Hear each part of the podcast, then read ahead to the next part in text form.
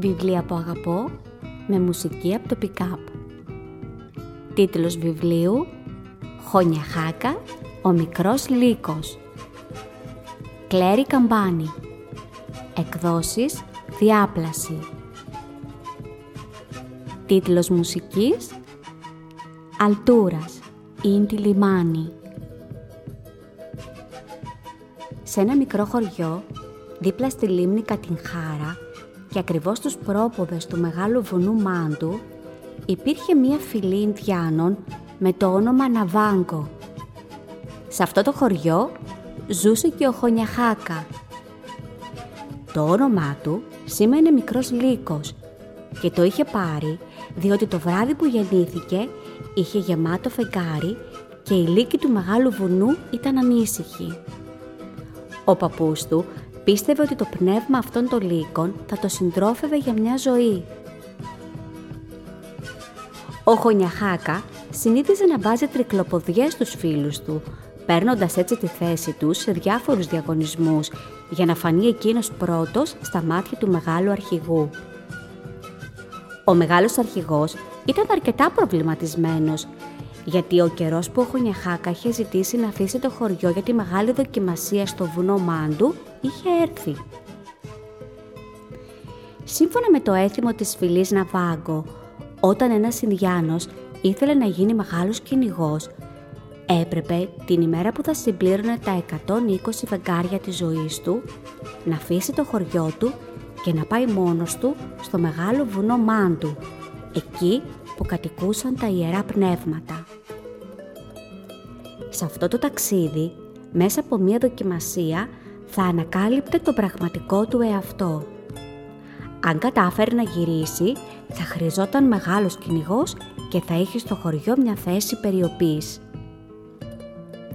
Ο Χονιαχάγκα θα έκανε τα πάντα για να κατακτήσει εκείνο τον πολυπόθητο τίτλο.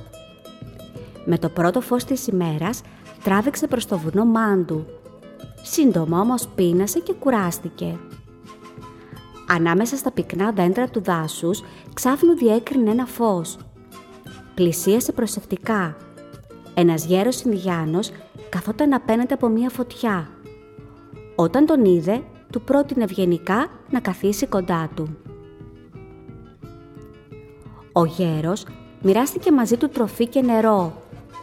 Ο Χονιαχάκα έφαγε λέμαργα και ξεδίψασε. Έπειτα πιάσανε την κουβέντα.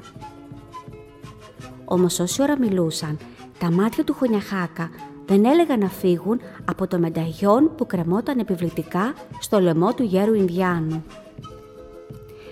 «Αυτό το μενταγιόν έχει μαγικές ιδιότητες», του είπε ο γέρος Ινδιάνος. «Τι μου λες, μεγάλε γέροντα», απάντησε εντυπωσιασμένος ο Χονιαχάκα. «Ανήκει στην οικογένειά μου εδώ και εκατοντάδες χρόνια και περνά από γενιά σε γενιά συνέχισε να του λέει ο γέρος.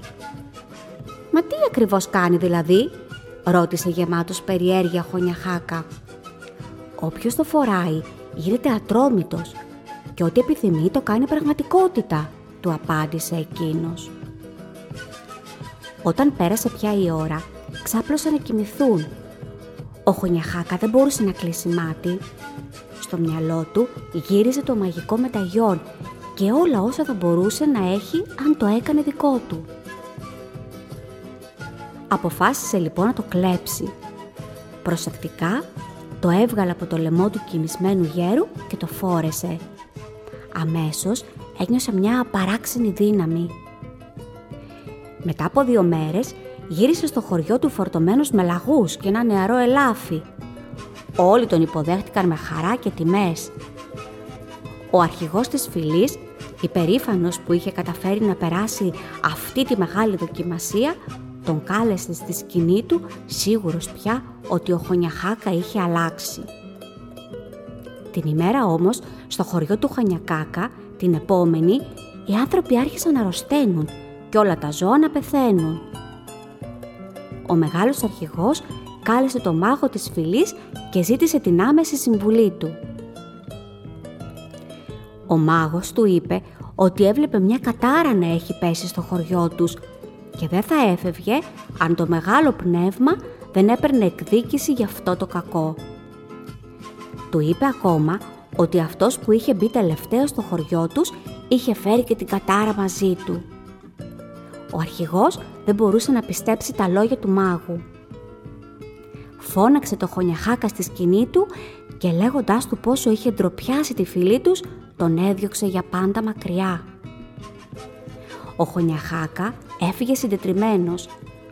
Ποτέ δεν είχε σκεφτεί ότι οι πράξεις του θα οδηγούσαν στην καταστροφή του χωριού του. Έπρεπε να κάνει κάτι άμεσα για να διορθώσει το μεγάλο κακό. Πήγε πάλι πίσω στο βουνό, αλλά δυστυχώς τούτη τη φορά δεν μπορούσε να βρει το γέρο Ιδιάνο. Για μέρες ολόκληρες έκλαιγε και ζητούσε βοήθεια από τα ιερά πνεύματα του βουνού. Κάποια στιγμή ο γέρος Ινδιάνος εμφανίστηκε μπροστά του. Ο Χωνιαχάκα του ζήτησε, του ζήτησε αμέσως συγγνώμη και τον ρώτησε τι μπορούσε να κάνει για να βοηθήσει να σωθεί το χωριό του. Εκείνος του είπε «Μέσα σου βλέπω δύο πεινασμένους λύκους, έναν καλό και έναν κακό που παλεύουν για την νίκη. Μα δεν καταλαβαίνω τι μου λες. Ποιος θα μπορούσε να νικήσει» ρώτησε ο Χωνιαχάκα. «Θα νικήσει ο λύκος που θα ταΐσεις περισσότερο», του απάντησε ο γέρος Ινδιάνος και χάθηκε μέσα στο σκοτεινό δάσος. Ο Χωνιαχάκα δεν ήξερε να ερμηνεύσει τα λόγια του γέρου Ινδιάνου. Τον φώναζε και τον έψαχνε μέσα στο δάσος, αλλά ήταν σαν να τον είχε καταπιεί η γη, άφαντος. Το μενταγιόν δεν είχε προλάβει να το δώσει πίσω και έτσι ακόμα κρεμόταν γύρω από το λαιμό του. Σύντομα, μια αγέλη αγριαμένων λύκων άρχισε να τον πλησιάζει απλητικά. Έκαναν ένα κύκλο γύρω του με τα στόματά τους να γριλίζουν λυσασμένα και τα μάτια τους να αντανακλούν το ασημένιο φως του γεμάτου φεγγαριού. Ο Χωνιαχάκα ήξερε ότι θα νικούσε. Με τη δύναμη που είχε από το μενταγιόν μπορούσε να σκοτώσει όλους αυτούς τους λύκους. Η μάχη άρχισε. Ο ένας λύκος μετά τον άλλον έπεφταν κάτω τραυματισμένοι. Ο αρχηγός της Αγέλης τον κοίταζε από απόσταση. Το κλάμα όμως των τραυματισμένων λύκων έμοιαζε ίδιο με εκείνο των ανθρώπων της φυλής του, την ημέρα που ο μεγάλος αρχηγός τον είχε διώξει από το χωριό του και ράγισε την καρδιά του χωνιαχάκα. Κοίταξε τους λύκους που ήταν ακόμα απέναντί του. Έβγαλε το μεταγιόν από το λαιμό του, γονάτισε και είπε στα ιερά πνεύματα του βουνού «Συγχωρέστε με για το μεγάλο κακό που έκανα. Σας δίνω τη ζωή μου. Δεν πρέπει το δικό μου λάθος να το πληρώσει να θεούει». Πέταξε το μεταγιόν στο χώμα και εκείνη την ώρα ο αρχηγός της Αγέλης βρήκε την ευκαιρία να του επιτεθεί. Όταν ο Χωνιαχάκα άνοιξε τα μάτια του, κατά έναν περίεργο τρόπο βρισκόταν στη σκηνή του. Δεν μπορούσε να καταλάβει τι είχε συμβεί. Βγήκε βιαστικά έξω το χωριό του έσβησε ξανά από ζωή. Ο αρχηγός που έτυχε να περνάει έξω από τη σκηνή στάθηκε μπροστά του.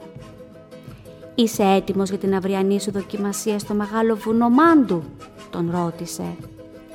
Τότε ο Χωνιαχάκα κατάλαβε ότι όλα όσα είχαν συμβεί ήταν ένα συμβολικό όραμα που τα ιερά πνεύματα είχαν φέρει στον ύπνο του. Από εκείνη την ημέρα άλλαξε έγινε ένα καλό παιδί και βοηθούσε όπου χρειαζόταν πάντα πρώτος. Ο αρχηγός της φυλής στο Ναβάγκο ήξερε πια ότι μια μέρα ο Χωνιαχάκα θα γινόταν ένας σπουδαίος κυνηγός. Αλλά και ο παππούς του, όταν τον κάλεσε στη σκηνή του, του είπε περήφανος Τελικά, μικρέ μου χωνιακάκα, βλέπω ότι τάισες το σωστό λύκο. Ήταν βιβλία που αγαπώ με μουσική από το πικάπ. Χωνιαχάκα, ο μικρός λύκος, της Κλέρι Καμπάνη. Εκδόσεις διάπλαση. Αφήγηση Φανή Καμπάνη. Μουσική επιμέλεια Αντώνιο Ρούσο.